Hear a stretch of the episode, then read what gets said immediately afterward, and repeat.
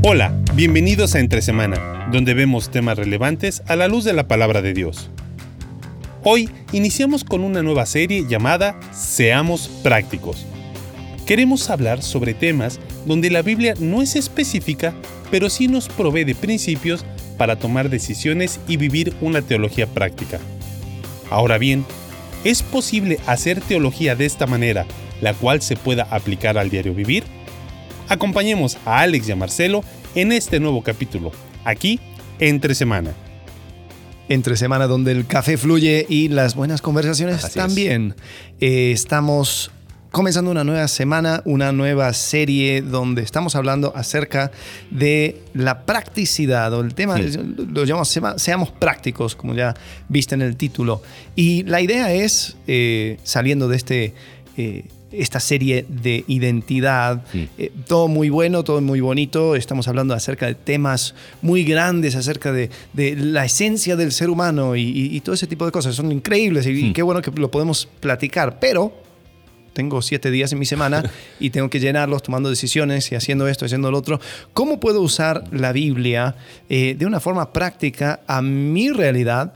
Eh, y también, o sea, ya hicimos uno de los, bueno, uno de los eh, episodios más populares es la que, eh, donde decimos que la Biblia no es un Ah, sí, manual. no es un manual. Entonces, Ah, aquí eh, tenemos... creo que vamos a tener ese, ese va a ser un, un- un buen punto de Sí, referencia. sí. Es Y- más, voy a buscar el, El número de episodio. Pero bueno, ahí sigue hablando. Este, bueno, lo- es interesante no, no desvincular esta nueva serie que estamos empezando de la serie que, que terminamos, ¿no? Episodio 3. Episodio, wow. Mitos cristianos, la Biblia es el manual de la vida. Entonces, Uh. este, este va a ser eh, buen. eh, Buen, buen punto de referencia. Exacto, exacto.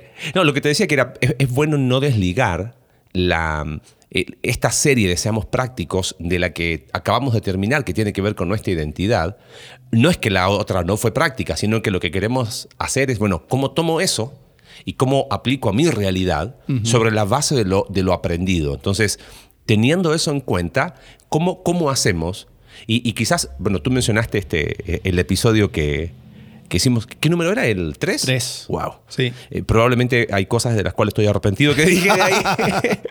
pero, pero es importante tomarlo en, en cuenta porque el, quizás para poder hablar de a qué nos referimos con seamos prácticos, es bueno empezar por qué, a qué no nos hacemos referencia. La Biblia es práctica y vamos a hablar un poquito de eso en, un momento. Cuando decimos que la Biblia no es el manual, es que la Biblia no fue escrita para hacer una eh, tipo prescripción de recetas. Ok, a ver Alex, ¿cuál es tu problema que estás enfrentando esta semana? Ah, ok, eh, tienes que pagar la tarjeta de crédito. Espérate, que busco eh, libro tanto, capítulo tanto, versículo tanto, ahí está. Sí, ¿no? sí, sí, Eso no es. ¿No? Que, o sea, es bueno decirlo porque puede que a lo mejor se tome nuestra la frase, ¿no? La Biblia no es el manual para la vida. y, con eso uno descarta cualquier cosa que dé la, Biblia. Porque, claro. ah, pero es que uno tiene que ver el contexto y todas esas cosas. Qué, qué difícil. Entonces ya ni siquiera le Ajá. caso. La Biblia es súper práctica y vamos a ver eh, cómo, cómo lo fue o cómo, cómo, cómo se es práctico con la escritura. Lo que no es la Biblia es que fue escrita como el manual para mis problemas en, en este 2021 o eh, epidemia, eh, pandemia de COVID. Ah, espérate, deja que busco el versículo. Ahora, hay algunos piensan que así funciona. Ah, no, sí, sí, sí, como si fuera los escritos de Nostradamus. Claro. Y porque en Isaías habla acerca de no sé qué. Y, y ves, entonces, Ajá. no. eh, y, y tampoco la Biblia es ese. ese eh, o sea, tres versículos para salir de las deudas. Hmm. Dos versículos para cuando estás peleado con tu pareja. Eh, Eso es muy común, ¿eh? Es muy común. Y, Y- si, y si tú buscas en, en las publicaciones digitales eh, y las cosas que más se comparte en línea en las redes sociales, son ese tipo de Sí. cosas. Eh, pero no ese es el tipo de practicidad que estamos buscando. Yo personalmente estoy un poquito peleado con ese, ese concepto de cinco pasos para, siete pasos. O sea, como que todo lo queremos empaquetar en, en, ok, estos son las, los tres versículos claves para enfrentar tiempo pandemia. Ajá. Estos son los cinco versículos, como dijiste tú, para enfrentar situaciones de crisis financiera. Estos son, y como que todo lo queremos empaquetar en tres, cinco, cuatro, ocho pasos para allá, para acá, lo que sea, porque es lo que vende. Es lo que se comparte. Sí. Eh, y, y- y lamentablemente, o sea, eh, hay muy buenos contenidos, pero me parece que el énfasis que está transmitiendo es, haz esto y, vas, y va, va a resultar esto. Tú sigues estos tres pasos, eh, cinco pasos para, ¿viste? Y, y automáticamente va a suceder esto. Pero la Biblia nunca habla de eso. O sea, en ningún momento tú ves en las narrativas de la escritura que se le diga a las personas, no, mira, toma tal, eh, cinco pasos para esto. Ya me, imagino este, eh, Dios diciéndole a Moisés, bueno, eh, cinco pasos para que saques a mi pueblo de, Egipto. No fue así, ¿viste? entonces, ese, ese concepto, mm, si bien no está malo, pero pero tiene un énfasis que puede ser muy peligroso. ¡Ey! Hice los cinco pasos y, no me resultó.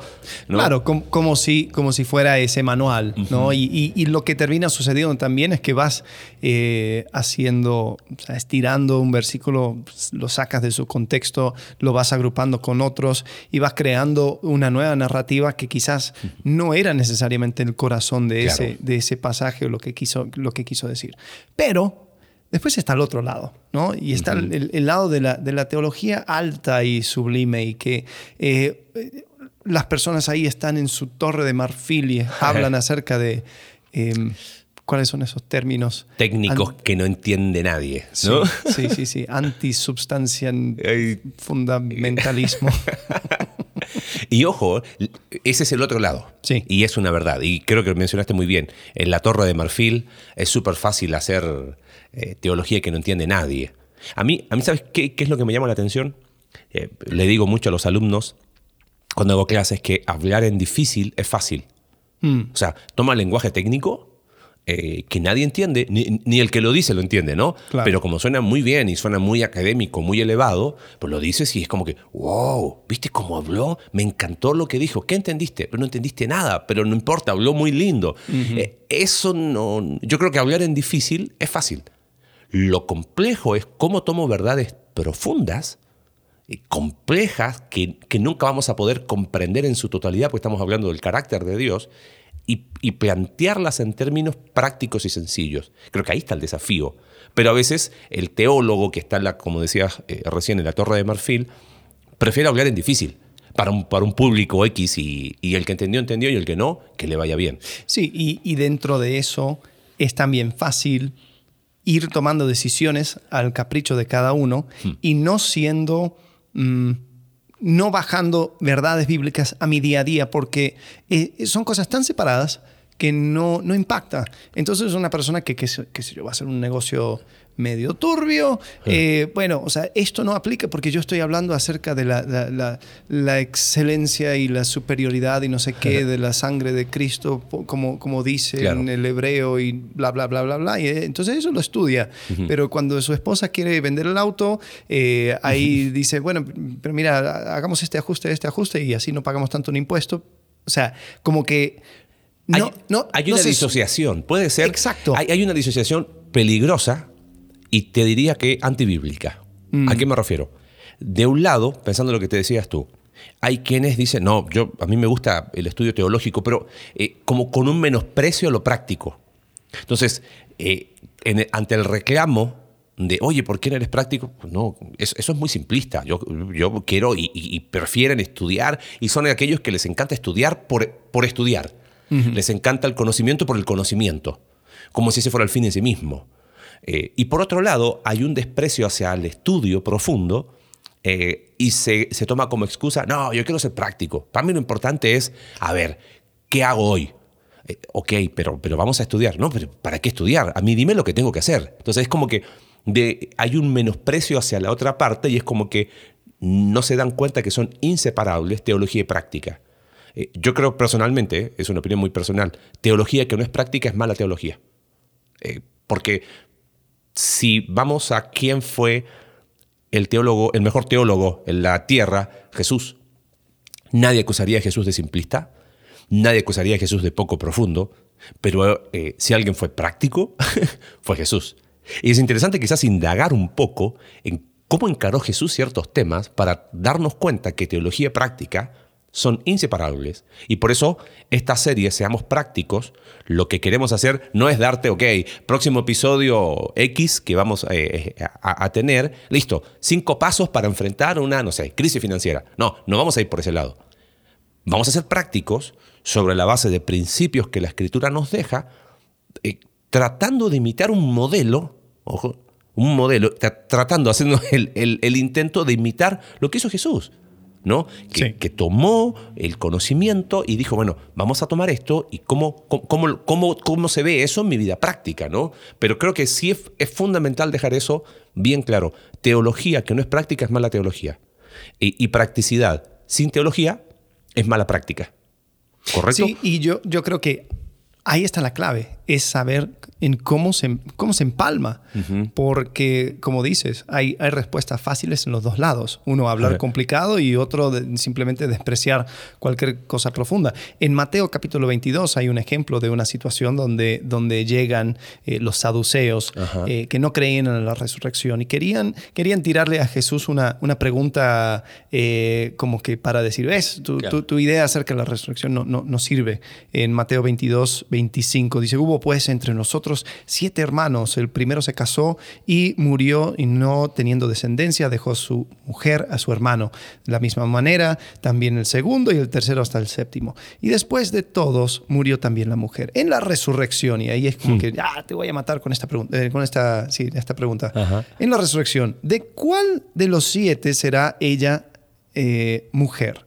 Y de todo, ya que todos la tuvieron. Entonces Jesús dice, no, erráis, ignorando las escrituras y el poder de Dios, porque en la resurrección ni se casarán, ni se darán en casamiento, sino serán como los ángeles de Dios en el cielo. Pero respecto, y aquí va al Ajá. punto, porque como que desecha eso, dice, Claro. "Eh, me hubiera gustado que tuviera citas, ¿no? ¿Cuáles son las escrituras? ¿Cuál se sí, no, interesante. Pero, bueno, no lo tenemos. Dice, respecto a la resurrección de los muertos, ¿no habéis leído que os fue dicho por Dios cuando dijo, yo soy el Dios de Abraham, el Dios de Isaac y el Dios de Jacob? Dios no es Dios de muertos, sino de vivos. Eh, y dice, oyendo esto, la gente se admiraba de su doctrina. Él dice esto porque dice, yo soy el Claro. Dios, no yo fui el Dios. Ándale, no el- entonces, ¿Y cómo, cómo se presentaba Dios en el Antiguo Testamento a los patriarcas? Correcto. Yo, yo soy. yo- ajá. Sí, sigo siendo el mismo. Exacto. Y, y creo que con esto podemos encontrar un par de cosas. Número uno, em, cuando vamos cuando vamos metiéndonos en cosas de día a día, sí nos vamos a encontrar con ciertos casos únicos y difíciles de, de entender. Y, y- y si tenemos una... Porque, a ver, corrígeme si estoy mal. Históricamente los judíos eh, pensaban que el matrimonio trascendía la resurrección. ¿no? Tenía, Tenían un, un- Sí, como que había un signo de interrogación al respecto. Ajá. ¿ok? Era como que, sí, pero ¿qué va a pasar? Como que no se metía mucho. Entonces los saduceos tomaban ese argumento para decir, ves, la resurrección no tiene, Ajá, no no tiene- lugar porque ¿cómo, cómo se va a hacer? ¿Cómo harías en, en este caso? Entonces agarran un caso por las ramas Ajá. y dice, ves, esto no aplica. Por lo tanto, tu filosofía es Claro, no sirve. hueca, es nula. Eh, pero Jesús dice, no, no, no, mira, lo que tú tienes que hacer es comprender el corazón y el carácter de Dios. Ahí está. Y eso va a ir revelando y va a ir mostrando el camino práctico por el cual seguir. Bueno, eso que acabas de decir me parece que es, debería, eh, no hay manera de destacar, no, no. Ahí lo vamos a tuitear. Para ser prácticos, se hace imprescindible conocer el carácter y el corazón de Dios. Eh, podemos decirlo de muchas maneras, pero ese me parece que es el, el- el- el kit de la cuestión. Pensando en, en eso, eh, viene a mi mente eh, un poquito antes, en Mateo 19, cuando llegan eh, los ah, fariseos y le preguntan a Jesús un tema práctico, ¿no? ¿Está permitido que un hombre se divorcie de su esposa por cualquier motivo? Tan práctico era que habían escuelas, lo hemos mencionado cuando hablamos de divorcio, ¿no? Estaba la escuela de, de Gilel y de Shammai, y que uno, uno era más permisivo, el otro era no. Entonces, claro, si él se iba por uno, se echaba a la otra escuela encima. Pero la respuesta de Jesús es muy interesante. ¿No han leído, replicó Jesús, que en el principio el Creador los hizo hombre y mujer? O sea, eh, Jesús no evadió la pregunta práctica, sino dijo, no podemos hablar de esto práctico sin conocer el corazón y el carácter de Dios. Es más, les lleva, no han leído, eran fariseos. Obvio que lo habían leído. Claro. O sea, les está diciendo a ustedes, me parece que no están teniendo la comprensión correcta de lo que han leído. ¿Ves a, a dónde, a dónde apunta eso? Y, y- y- y pienso un poco que fue el, el patrón que siguió Jesús. Se me viene a mi mente eh, Juan capítulo 3 con Nicodemo, ¿no? Eh, Nicodemo hace una pregunta práctica. Más que una pregunta pr- práctica, él, él quiere hablar sobre religión, le dice, oye, sabemos, ti- tira algo práctico.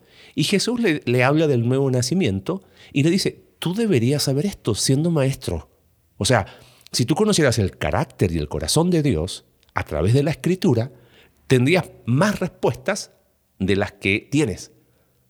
Sí, y yo creo que lo que sucede es que, y, era lo que, lo que hablamos cuando, ¿cuál fue la, serie antes de Identidad? Eh, esa misma. Esa. En Mitos 2, ¿no fue? bajo la lupa. Bajo la lupa. Ah, bajo la lupa. Eh, una de las cosas que mencionamos mucho cuando hablamos acerca de bajo la lupa es que eh, tienes un texto, haces inferencias sobre el texto y sobre esa inferencia haces otras inferencias. Hmm. Y vas construyendo algo que cada, cada nuevo nivel termina siendo aún más inestable. Y, muchas veces es, eh, era más atractivo para estos teólogos ir hablando acerca de esos temas por arribita. Y Jesús lo derrumba. Y, creo que les pega mucho en el orgullo de decir, hey, ¿no han leído? Claro. Es como que, espérate, claro que he leído. Eh, he leído tanto que te dicen mi doctorado sobre este, eh, este pasaje. No, no, no. Eran fariseos. Pero léelo y entiende, y no saques tu inferencia, pero léelo y entiende el corazón mm. detrás de lo que se está leyendo. Claro. Y, ahí yo creo que va el punto más, más profundo para mí. Porque pienso en un pasaje del Antiguo Testamento el, libro de Oseas y, tomo ejemplo como Oseas considerando todos los profetas. Eh, es interesante ahí en Oseas, capítulo 4, eh, Oseas dice, escuchen israelitas la palabra del Señor, porque el Señor va a entrar en juicio contra los habitantes del país. Ya no hay entre mi pueblo fidelidad, ni amor, y mira qué interesante, ni conocimiento de Dios.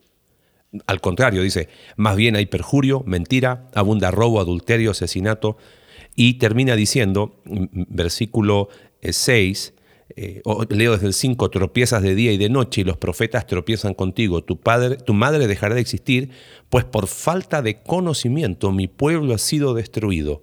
Puesto que rechazaste el conocimiento, yo también te rechazo como mi sacerdote. Ahora, ¿conocimiento qué? ¿Conocimiento teórico de, una definición fría en una hoja? Eso lo tenían.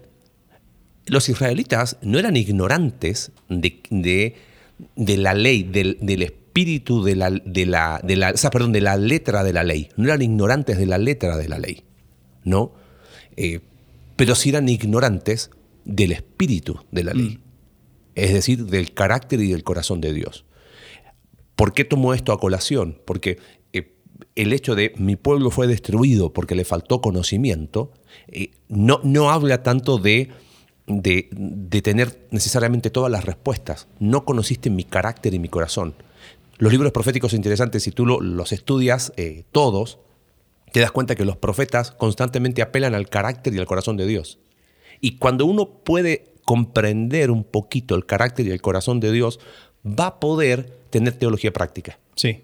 Sí, en Miqueas también, con quien me presentaré ante Jehová, adoraré al Dios Altísimo. Hay una, como una, pregunta retórica, pero práctica. Em, en Miqueas 6, versículo 6, dice, me presentaré ante él con holocaustos, con becerros de un año, se agradará Jehová de millares de carneros o de diez mil arroyos de aceite, daré mi primogénito, etcétera, etcétera. Y dice, oh hombre, él te ha declarado lo que es bueno y lo que pide Jehová de ti, solamente el hacer justicia, amar misericordia, humillarte ante tu Dios. Y, es como que en, los profetas hay esta idea de que esto no es algo escondido, esto no es algo esotérico, esto no es una cosa que... Secreto guardado para un grupo selecto.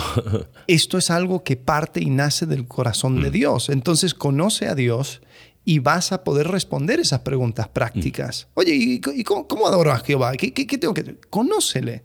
¿Qué es lo que ama Jehová? Entonces, haz las cosas que Jehová ama.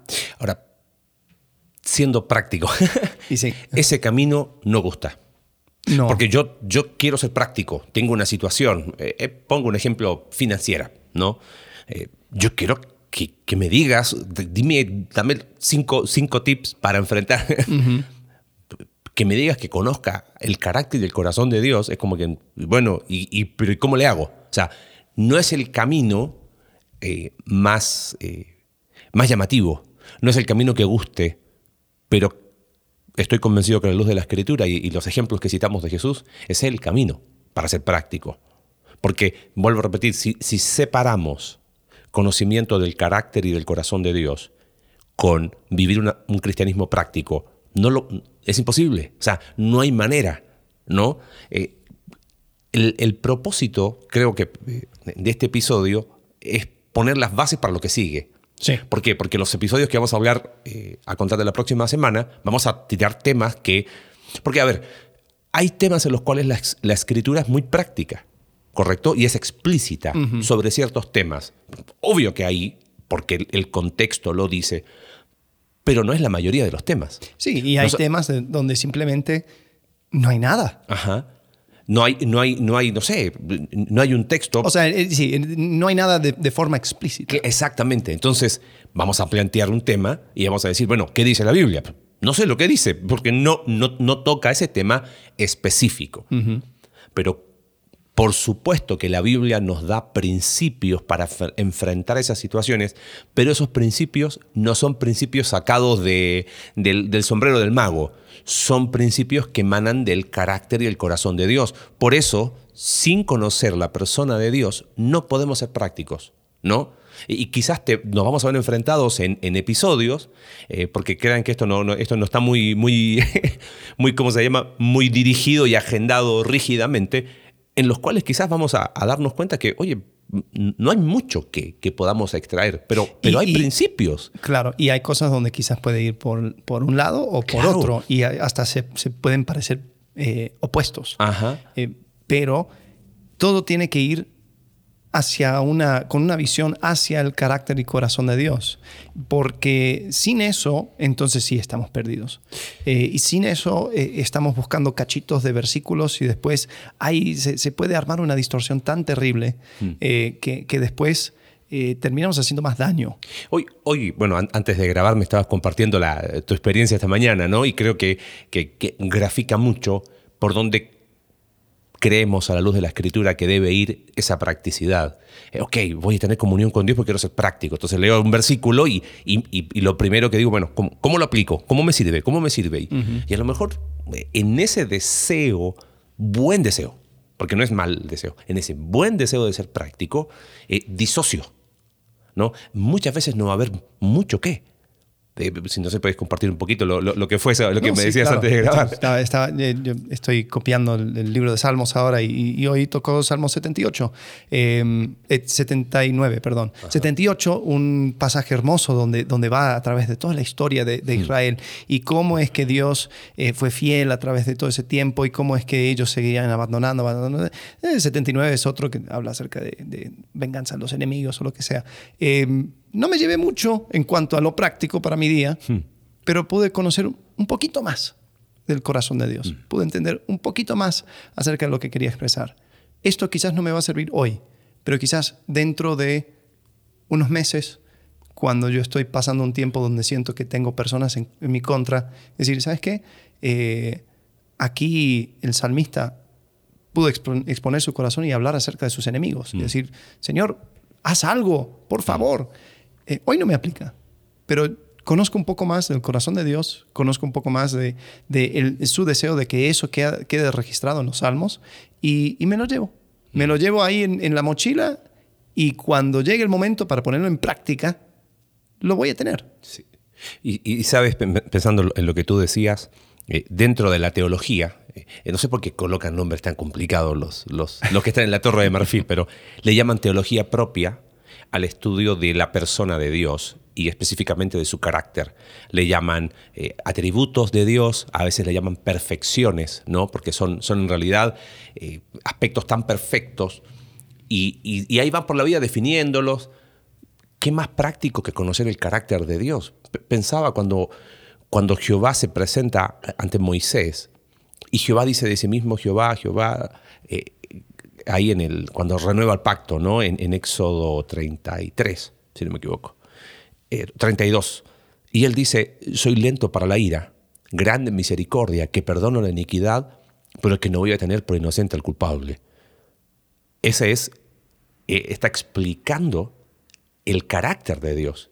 Ahora, toma eso y digo, ¿me sirve a mí? Me sirve mucho. Porque si Dios opera de esa manera, Dios es un Dios misericordioso, que perdona, pero que no tiene por inocente al culpable, ahí te dejó el lineamiento para que tú ahora vivas tu vida conforme a su carácter. Lo que pasa es que quizás no nos, nos- o sea, no sé si hay algo ahí. eh, poniendo el fundamento del carácter de Dios, lo que demanda para nosotros ahora es aplicar discernimiento. Y no queremos aplicar discernimiento porque yo prefiero que me digan qué tengo que hacer. Entonces, yo hice lo que me dijeron. Pero aplicar discernimiento a cada situación es pesado, es complicado, es un ejercicio que cansa y es un ejercicio que implica mi responsabilidad. Si yo prefiero evadirla con dame cinco pasos para, ¿no? Eh, creo que por ahí va. El, hecho de decir, el, pensando lo que, en, el, ejercicio que, te tocó esta mañana, que decías de, ok, leí un salmo que a lo mejor no me, no me sirvió, pero conocer ese carácter por supuesto que te va a servir en la vida práctica en los momentos que quizás menos esperas. ¿no? Eh, lee un pasaje nomás, Jeremías capítulo 9. A mí no me mete este, este texto que me gusta mucho. Dice así, dice el Señor. No se gloríe el sabio de su sabiduría, ni el poderoso de su poder, ni el rico de su riqueza. Versículo 24 de Jeremías 9. Si alguien ha de gloriarse, que se gloríe de conocerme y de comprender que yo soy el Señor que actúo en la tierra, y fíjate, que actúo en la tierra, hay algo práctico, con amor, con derecho y con justicia. Su carácter.